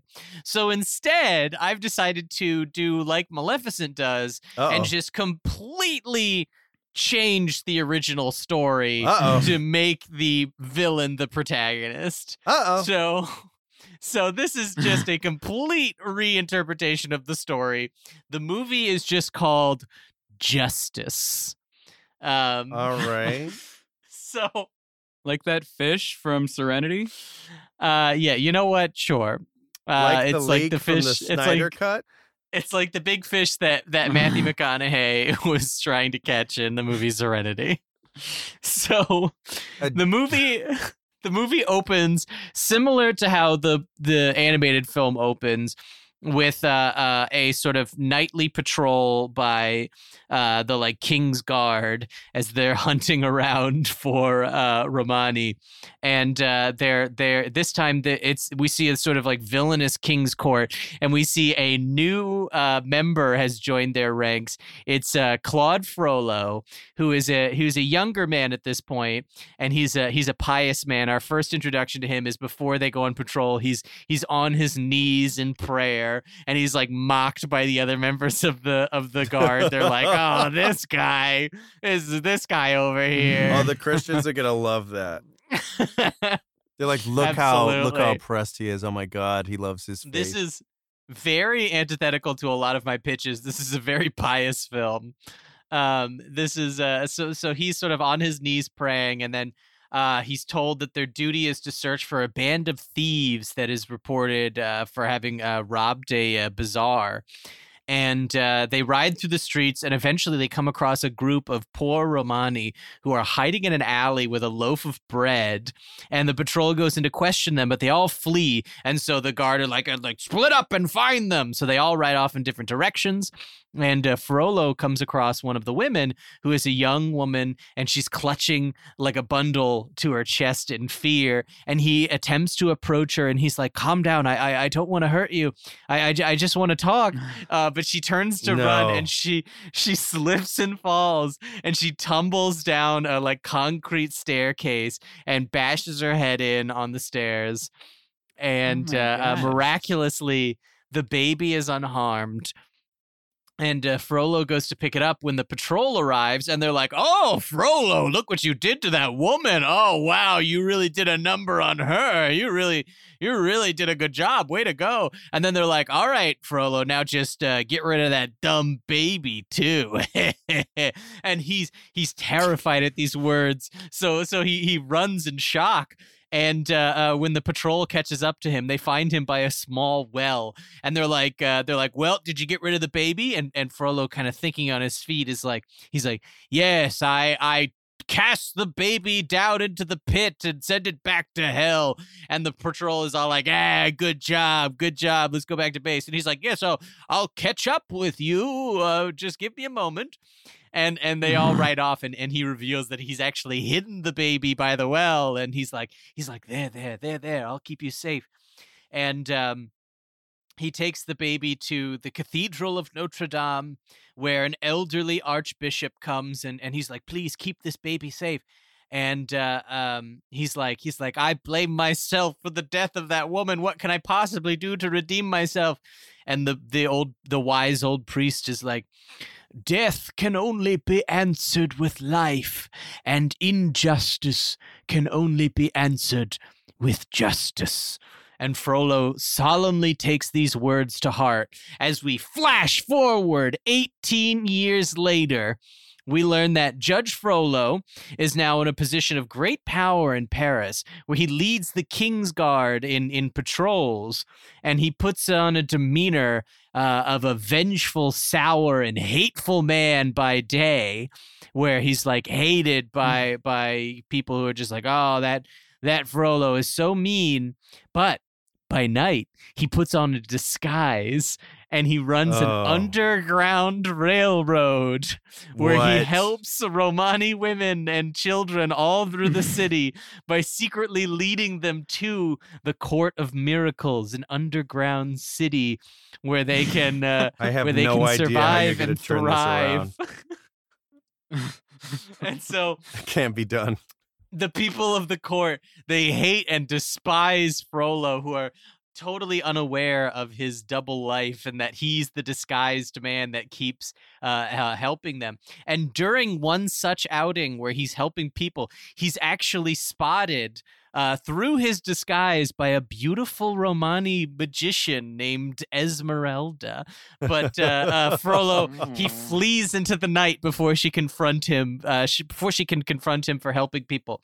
So uh, the following day, Frollo goes to visit Notre Dame and visit his adoptive son Quasimodo, who he has sheltered and given sanctuary in the in the rafters of Notre Dame. And and Quasimodo, he idolizes Frodo, uh, Frollo rather. Oh Little contamination cross contamination uh, he idolizes Judge Frollo, uh, and he's he sees the like uh, hateful and vengeful face that he gives to the public, and he's like, "Oh, I want to be just like that. I want to be as powerful a man as Judge Frollo." And he's spurred on by the new archbishop who's equally uh, racist and hateful and and Frollo is like no Quasimodo no you must you must have compassion for those around you. And Quasimodo is like no! I hate people! The world rejects me and thus I reject it! The world is a cruel place where only the strong survive! So I will make myself the strongest so that I can one day dominate them! And Like, no, Quasimodo, no, you must know compassion. And Quasimodo's like, compassion is for the weak. And uh, uh, so Frollo tries tries to show him the error of his ways by What? sneaking Quasimodo to the Festival of Fools, where they witness Esmeralda perform a stunning display, and they're both totally entranced by this. And also present is the new captain of the guard, uh, Captain Phoebus, who uh, is is there with his fiance, but he immediately lusts after Esmeralda when he sees her perform. He's like a tall, handsome, good-looking type. I'm thinking we get uh, Armie Hammer for this part, uh, especially with his Oh. new his With newfound rep- reputation. I think will really only enhance his performance. Perfect. He Uh, hasn't. so- he doesn't have an agent currently. Just so you know, this is uh, this is uh, Steven from Statistics. Uh, great. Well, that's going to make him an easier catch. So I love that. Yeah, we can just email Um, him directly. So, uh, much like in the original film, uh, Quasimodo is pulled from the crowd and crowned as the King of Fools for his hideous appearance, where he's initially lauded and celebrated, and he's like, oh, well, maybe people aren't so bad. But then Captain Phoebus, he cruelly eggs on the crowd to turn on Quasimodo, and they all start pelting him with fruit and, and, and humiliating him. And Esmeralda tries to stick up for him, but she's shouted down by the crowd uh, the crowd that's getting more and more rowdy until Frollo takes the stage and he orders that the festival be ended and all celebrations ceased at once. And everybody boos and the crowd disperses uh, f- with the guard. And uh, Esmeralda, she recognizes Frollo. She's like, wait a minute, that's the guy that was helping people before. And then she also realizes he dispersed the crowd so that he could help Quasimodo. And she tries to go and approach uh, Judge Frollo, but Phoebus kind of like gets in the way, and he's like, "Hey, baby, want to spend some time with me, Armie Hammer? Maybe I can uh, eat your toes." Whoa! And, uh, and Judge Slick. and uh, uh, she's she's like, "Get out of the way! I'm not interested in you." And then she she tries to push past him to find Frollo, but but he's gone. And back at Notre Dame, Frollo tries to console Quasimodo. He's like, he's like, "Eh, they didn't know. It's it's you have to understand. And Quasimodo's like, no, this day proved to me that mankind is wicked and cruel, just as I assumed. He's like, you're the only one I can trust, Frollo, because you're the only one that's filled with as much hate as I am. And Oh. and of course, I can also trust Esmeralda, who I love now. Oh. And she she will belong to me and no one else. She shall be my bride. And Frollo tries to dissuade him, but Quasimodo refuses to listen. And instead, he crafts an idol of Esmeralda that Oh, he furiously no. masturbates to. no. Oh boy. no. so that so that evening, uh, Judge Frollo is out on one of his patrols, uh, helping Romani women when he gets ambushed by Esmeralda, and she's like, "I know your true nature," and he's like, "No, I'm a villain. I'm villainous. Uh, stay away from me." And she's like, "I'm not fooled. I can see the man you are underneath." And and Frollo he breaks down in tears. And he reveals the guilt that he feels for the countless people he's been unable to save. And she's like, You've done so much, Judge Frollo. And she goes in and she kisses him tenderly. But we then pan over to see that that Quasimodo from the shadows has been observing this whole thing. And he he lashes out, he's he he screams in rage and then swings away into the night. And uh, uh, Judge Frollo pulls away from the embrace and he's like, I'm unworthy of love. And he flees. And Quasimodo goes on a rampage through Paris, breaking buildings and smashing things. And and, and Is he King bas- Kong? Basically, he's Is just it- like smashing architecture. Is and, he uh, still disabled in this version? We haven't addressed that one no, time. no, no, no. Well, I mean, he's a, he's a hunchback. He is like a deformed hunchback, but he is, but he is much like in the original novel and in the film. He's he's superhumanly strong. Okay. Um, so he's swinging through the city of Paris, just smashing things until he tires himself out and he collapses in an alley where an old beggar finds him. And the old beggar's like, You seem tired. Let me give you some water. But Quasimodo thinks that the he thinks that the old man is attacking him and he and he smashes the man to death. He beats him, he beats him to death he smashes into And- pieces. and um, until he's just like a bloody stain on the ground and and the guard is like drawn by this ruckus and they find quasimodo covered in blood and they're about to kill him when they're stopped by Phoebus, who recognizes Quasimodo from the festival, and he's impressed by his strength. And Phoebus is like, Perhaps we should recruit this man instead. He could become our secret weapon in our war against the outsiders. And he approaches Quasimodo and he's like, How would you like to turn your hate into power? How would you like revenge against the people that wronged you? And Quasimodo gleefully accepts. And the guard, they craft this hideous mask for Quasimodo to wear and to hide his visage from the people. And and stories of the masked man begin to and, and the terror that he brings begin to spread across the city. And so Frollo he races back to the church and he finds that that Quasimodo is gone and he blames himself and he prays to God begging for forgiveness for not better protecting Quasimodo from the hate of the outside world and uh, he's once again approached by Esmeralda who tells him that he must forgive himself and the two begin to make love there in the church and Wait, spend the, the night two in- uh, Judge Frollo and and uh, Esmeralda. Okay. Uh, they make love on the floor of the church and spend the night in each other's arms. Uh, and then Is the he next old, morning, like in the cartoon in this part? uh, yeah, yeah, yeah. He's he's like a distinguished uh, older sort. Yes. Oh no. Um, so there is a bit of an age gap there. yeah. uh, there and so- is. Um, uh, the next morning, the church is surrounded by the guards who announce to the public that Judge Frollo is the enemy of the people, and that uh, qu- uh, thanks to information gleamed from the masked uh, the masked guardsmen, they uh, have they say that actually he's been sleeping with the Romani and he's a traitor to Paris, and the mob is, the mob is enraged and and a riot breaks out, and they begin just like burning buildings indiscriminately and and in the chaos of the riot Captain Phoebus and Quasimodo storm the cathedral where they find Frollo and Esmeralda in each other's arms. And Quasimodo, he screams, he's like, no! And he lashes out against Frollo and he begins to beat him bloody while Captain Phoebus attempts to force himself on Esmeralda. Oh my god.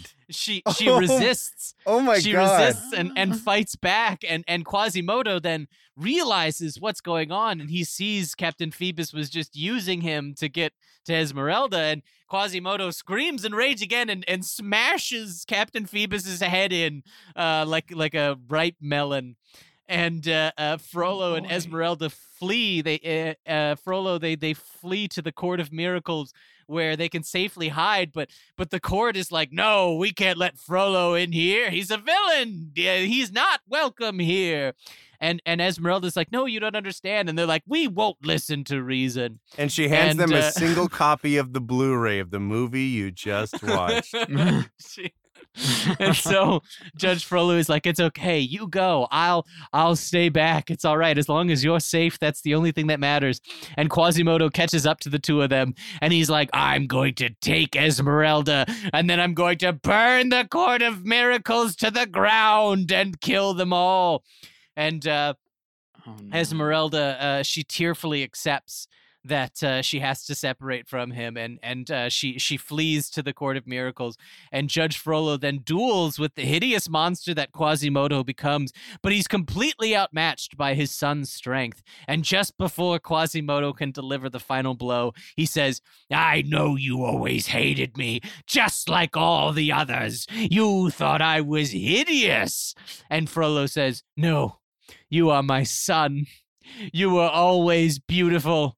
Only now have you become something hideous. And with that, a lightning flashes, and Quasimodo sees his masked face reflected in a puddle, and he realizes what he's become. And he's like, No, no. And he climbs to the top of Notre Dame and throws himself off, uh, ending his own life. And then the guard catches up to Judge Frollo and they surround him and they're like, Tell us where the Court of Miracles is. And Frollo refuses and he's taken away and he's tortured for inf- information. And uh, no matter how much they torture him, they cannot get him to speak uh, and to break his silence. And so he's tortured to death. And just before breathing his last, he has a vision of heaven and of Esmeralda and of all the people he saved. And he finally knows peace before dying. And the guard laments that, well, we'll never find the Court of Miracles now. Just before the raging mob outside storms their headquarters, slaughters the city guard, and burns the building down. And in our final moments, the aftermaths of the riots, uh, the city is ravaged. The people of Paris are like, look at our city. What have we done? What have we become? And they come together with the Romani to build together. Led by Esmeralda, they begin to rebuild and build a new future. And she spreads the word of the true man that Judge Frollo was this whole time. And that's and that's how our story ends. Uh, so I Wow. open the floor for uh, That's, uh, questions, that's comments. something. Um, there's a lot to unpack here as a fan of of the Disney picture. Um, but uh, let's look at geography to start. Uh, the Court of Miracles. Uh, the Court of Miracles is a good deal away from Notre Dame, yes, or in your version, is it more geographically concentric? no, no, it's it's a good deal away. Uh, we see a we see a whole montage of of Quasimodo running back to Notre Dame and, and hurling himself off. Okay. And my second thing, uh, this is Larry from Laura again. I've just caught my breath from the last pitch. Enough to ask. Uh, Quasimodo is not his Christian name. It is a name given him by Judge Frollo. Does he still name him Quasimodo half form when he looks upon this son he loves so much? Uh, uh, it, it, it much like Sauron no longer means um, evil guy. Uh, Quasimodo uh, does not have the same meaning.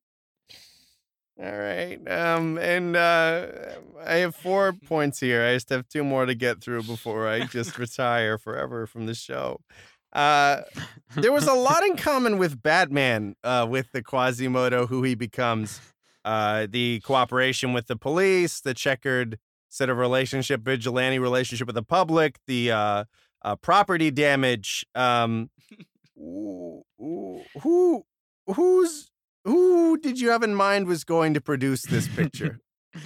Uh, this is a Disney film. I think. Uh, I Walt, think uh, this Walt is, Disney himself's going to produce this this I think- Batman I movie, this, huh? This is it. Well, it's, it's it's not. A, no, he's more like Darth Vader than Batman. He's more like this uh this sinister force who uh uh you know seeking to hide his visage uh only becomes uh more of a monster in doing so. And you got to understand here that that in the Disney film. Uh, Captain Phoebus, uh, uh, an- antithetically to his his book counterpart, is uh, morally virtuous and and a good man, and uh, Quasimodo is is also like very virtuous. And so I wanted to just basically completely reverse the moral lines here and have Quasimodo be a horrible monster and uh, Captain Phoebus uh, something similar. Nice. So this is kind of like a what if Yeah, this is- situation. This, isn't this isn't related directly no, this is this to is the a film. reimagining uh, with Oh, the uh, uh, mor- moral lines. Oh, it's a reimagining, Mr. Wonka. My last question is uh, for the fans. What what can what can they hold on to from the original story? How can they see their original tale they loved so well that gets them back into the theaters for this film? Uh, what what do they have to hold on to to really cherish in your beautiful, uh, beautifully complex, Uh, I mean, sexually the- charged narrative? it is it is sec- this is a hard R this movie for violence and for uh, sexuality. I mean, we do see Quasimodo furiously masturbate. Um, Yeah. So uh, I to think a, that we to have a statuette of another character from the film, which is yeah, well, I've like a hideous in a movie. A, a hideous mock-up that he's created where Oh, he sort of just puts he puts some like A hay and then chimera like of the original yeah, source he like material. paint paints a face on. Uh, Oh, and- like and a like an old flower pot with like a little Yeah. little kerchief on it. basically, yeah. That's terrible. so there's going to be like Easter eggs to the original. You know, Quasimodo in the original movie uh, makes little dolls of the people he knows, and Yeah. similarly uh, c- he constructs doesn't a uh, facsimile. to them. he sings not to on- them. That Not on of. camera, no. Um, you. And in fact, we can even have Quasimodo talking to the gargoyles. You know, some as like a reference to. but the, gargoyles aren't gargoyles. animated, so it's just But they- no, they they aren't alive in this one, so he's just talking to Oh, gargoyles that don't no, respond. No, oh no. Um, you know, little little cute references. You know, we can even have like Oh, we'll bring Alan Alan Menken back in to uh to score, No. and uh, he'll he'll sort of like the, the much like um. Hellfire was like a leitmotif throughout the original film. Uh, It would Mm. similarly, Hellfire would be a, a similar thing. And then there would be sort of a, a reverse of Hellfire at the end, where when we glimpse heaven and we see sort of Frollo being welcomed into heaven, Heaven's play, Light, if you're a fan out there of the film. yeah, well, see, see, reverse. So, so Hellfire now becomes associated with heaven, and then Heaven's Light becomes associated with the sort of like hell that uh, uh, Quasimodo is cast into. So it's basically just it's a reinterpretation, it's a reimagining, a role reversal. Uh, and I think it's going to be a huge hit. It's it's it's it. I also realized that I accidentally sort of made it um, Schindler's List a little bit as well. Yeah. Um, so uh, you know, there's a little bit of that in there. What uh, what lesson do you think audiences are going to take from this one? What do you what do you want people to come out of here? What are they like? Uh, what are the similarly themes? i think it's similar to the original piece i think it's still about uh you know uh it's a, it's a treatise against hate against um against uh you know uh, uh fascistic um you know racism against uh against outsiders and and understanding you know that that we're not uh you know under the surface it's it's about what we do. It's it's not who we are on the outside but we what we do that defines us um Do you think it undercuts your message at all that Quasimodo, the only deformed or perhaps uh, differently abled character, does turn into a raging monster and destroys half the city? uh, well is that an it's issue? his is a tragic tale. You know, he failed to see that uh, his he, he his appearance, you know, wasn't uh, the thing that made him monstrous. It was it was the hate that he harbored in his heart. well, I see. he does don a mask and try and inflict fear in the eyes of his victims, though. Yeah, and he also does use his uh, other other abilities to to kill people using his Yes. special abilities. He kills them with that. It's kind of like Mhm. Ah, I'm, I'm walking a fine line there. Never mind. It was something to do with the Mortal Kombat trailer that came out this week. I'm not gonna not gonna talk about. It. uh, I mean, I guess you could say that he is something of a of a scorpion uh, in that he he becomes a revenant, uh, haunting uh, the, those he believes wronged him. Um, so you know it's he's he is a sort of villainous character in this um uh and uh you know it's a statement it's a statement about uh it's not you know it's it's the inside that counts. So i think i think on that angle i'm i'm, I'm crushing it. And i'm thinking in terms of casting you know of course we have Armie Hammer and we probably will work into the script some elements of judge frollo being like a cannibal. Um Oh, so just to Hammer's- sort of cap- capitalize on that so Armie Hammer plays Frollo. Armie Hammer does not no, play. no, no. Ar- Armie Hammer is Captain Phoebus. He's Captain oh, okay. Phoebus. Thank you. Yeah, I was Um, like, so so and there's there's gonna be a scene uh you, you remember that scene in um the uh the shape of water where michael shannon uh has sex with his wife and it's really uncomfortable um i want to put in something like that where uh Captain Phoebus uh, sleeps with his fiance and is kind of like, yeah, now now pretend to be a Romani magician, and and I'm gonna eat your toes, and then maybe he like eats her toes. Um, so This- this film is going to get censored by by the international film community. Like this will not be allowed to be this sold. is a Disney. It's a Disney film. What are you on, talking the- about? it's not going to be allowed to be sold It's or for streamed families. in most countries. In the EU, for sure, no. no, no, no, no, Just no, because no, you no. say Romani, but then you attach all of the gypsy sort of like lore, it does not make it better, Matthew. No, no, no, no, no, no, no. This is a this is a movie about coming together. This is a movie families can take their kids to to understand the pa- that pa- hate is a powerful thing, but that love is stronger. So, uh, what kind of a distribution are you thinking for this? Um, uh, this is this is Stan from distribution, by the way. Um, when we're when we're looking at a, kind of a, a global scale here, uh, what think- will you partner with other I think companies? we put a lot of marketing uh, behind this to release it as like a major Disney film. I think similar to like the marketing push that Mulan got, the live action Mulan. I want something like that, you know. So that's really, really just like really sent out to the world. You know, this is going to be a tent pole release. Maybe we release it on Christmas Oh. Day. Wow. You know, really. Okay, I just with, with Mulan in mind, would you be open to uh, filming um, some or part of this in a country with human rights abuses ongoing, perhaps even miles away from those human Uh, rights yeah, abuses? no, absolutely. Um, and uh, uh, you know, I was actually thinking we should have like a lesbian character appear, but only in one scene, so that that can be cut out for the Chinese market. Well, that that works for me. That we've gotten some attractive offers from Myanmar uh, recently, so um, keeping that on the Uh, radar. and maybe we film an extra scene just for the Chinese market where uh the when the the people of Paris are lamenting the burnt city they say oh if only we could have been more like the just and noble government of China uh we would have had better infrastructure the People's Republic of China.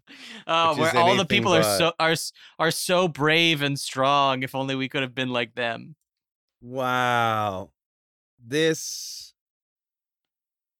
this pitch was green lights green lights I'm getting some green was lights exhausting. it was exhausting, Matthew. I have to be honest with you. I'll give it a green light just to be friendly, but oh my god, they have sex at the floor of a cathedral, Matthew. Yeah, well, their love is holy. It's a holy love. It's like it's like a Oh, reli- the, the, their love making is like a religious act. That's why it's in the so church. it's kind of like a tantric sort of sex scene on the floor of this uh well, it's it's a sort of oh, no. it's a sort of moment of him like finally Is there embracing hand sy- love hand and, cymbals and, music playing or is it a pipe organ forgive- or forgiving himself. Yeah, no, exactly. And and Maybe she's sort nerve- of framed Maybe angelically. Maybe a nervous townsfolk in the back still lighting communion offerings at the candles in the far distance like kind of like is that happening over there? Eh, i saw the da vinci code and it worked for them.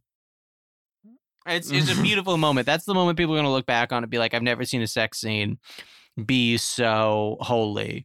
And even I think that the church oh no the church community No, will even be like, Matthew, "Wow, this no, is this is gonna be this is this is one for the books." You may have actually finally done it sir you may have made the most shocking pitch that could have been imagined i can't imagine a more Oh, I I wholly disagree. This is this is tame. This is a movie for kids. Oh, is it is it live action now I will say we will we will be seeing full penetration in that scene. oh no Um, matthew well, because Oh. it's a it's a it's it's teach it's teaching families that love making can be a beautiful act. Um, That's that's enough for me. This is getting. I'm giving this a red light, Jordan. uh, which is also the district where this film will be shown. I'm gonna give this. Uh, I'm gonna give this one a 42nd Street, circa 1984, which is the American only American theaters okay, all that right. this uh, film will be allowed to be shown in porno theaters. I think I think my art here is just not appreciated. I think in France this is going to be a huge hit. They're going to see the Cathedral of Notre Dame. They're going to see all this nudity, and it's going to be normal for So them. you're, you you're telling and me take this... is this is Charlie from Current Events. You're telling me that you're gonna show this in a French theater in Cannes, and they're gonna be like, ah, Notre Dame live action burning. I love remembering how that happened. standing ovation. I'm gonna get a standing ovation. We're gonna get Lars von Trier in to direct. I think he's Oh, gonna be he'll do it. our He'll do director it. in this one. He'll do it. It's gonna be it's gonna be a hit. I'm telling you right now. So I, I take your red lights that you've given me and I reject them. Who is our I uh, who's our uh, Quasimodo? Just curious. uh, he'll be a CGI creature, Oh no! no! much like Goro in the new uh, Mortal Kombat film. Yeah, he'll the be new Mortal Kombat. constructed no. entirely of CG. Yeah, you're like has a minor disability, has four arms. These are the same things to this filmmaker. oh All no! right, so so I think I crushed it. Uh, what Oh, are the no. commonalities in these pitches? Uh, what, what what did we hear that was alike? Oh no. I think they all started from unlikely places, right? Like I think Mm. each story we looked at the smallest, most simple base uh origin for the characters. I know albeit the the Hunchback of Notre Dame picture um starts from a very grandiose place to mirror that of its source material, but I think the I think at its core like the Frollo is very innocent um the sauron or Sor- sauron is very innocent in his love for the girl and and i think definitely a little girl looking at the night sky from the base of a bayou holding a, a crocodile plush is is a very innocent character so we we challenged ourselves by starting at the beginning and we we we've tracked that descent um yeah that's what i think Well, um, yeah, I mean, I think that I think that we all did. Uh, see, you guys did a really good job of showing how kindness can turn to hate.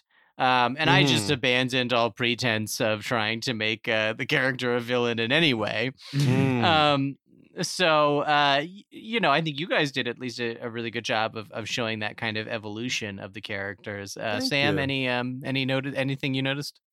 Yeah, that's. Uh, I'm just surprised at how easy it is. You know, you Yeah. understand someone's motivations, you see how they came to be the way they are, and suddenly you're like, yeah, conquer Middle Earth. You know, or uh, kidnap this young girl and make her hunt for treasure Mm-hmm. or whatever. Uh, all right. Well, our as our final uh, part of this of this story, I think it's it's we'll pass the duty to Sam to bestow upon our almost entirely demolished um, adaptation lounge, uh, which mostly just consists of a giant metal pinball crushing uh, various objects. Um, Sam, you may bestow an item to be crushed by the pinball in our adaptation lounge. Uh, what do you bestow unto us? Um, I'm gonna do a uh, a sensory deprivation Oh. tank, um, so people can cleanse themselves after watching The Hunchback of Notre Dame, or uh, or the movie Justice. I'm sorry, is the title. They can go and just isolate themselves from the entire universe for a little okay, while. Okay, sure. I'm hearing that. Um, all right. Well, um, I think that about wraps it up. Uh, thank you for listening, uh, people that are that have somehow made it through all three of these pitches. And uh, bye.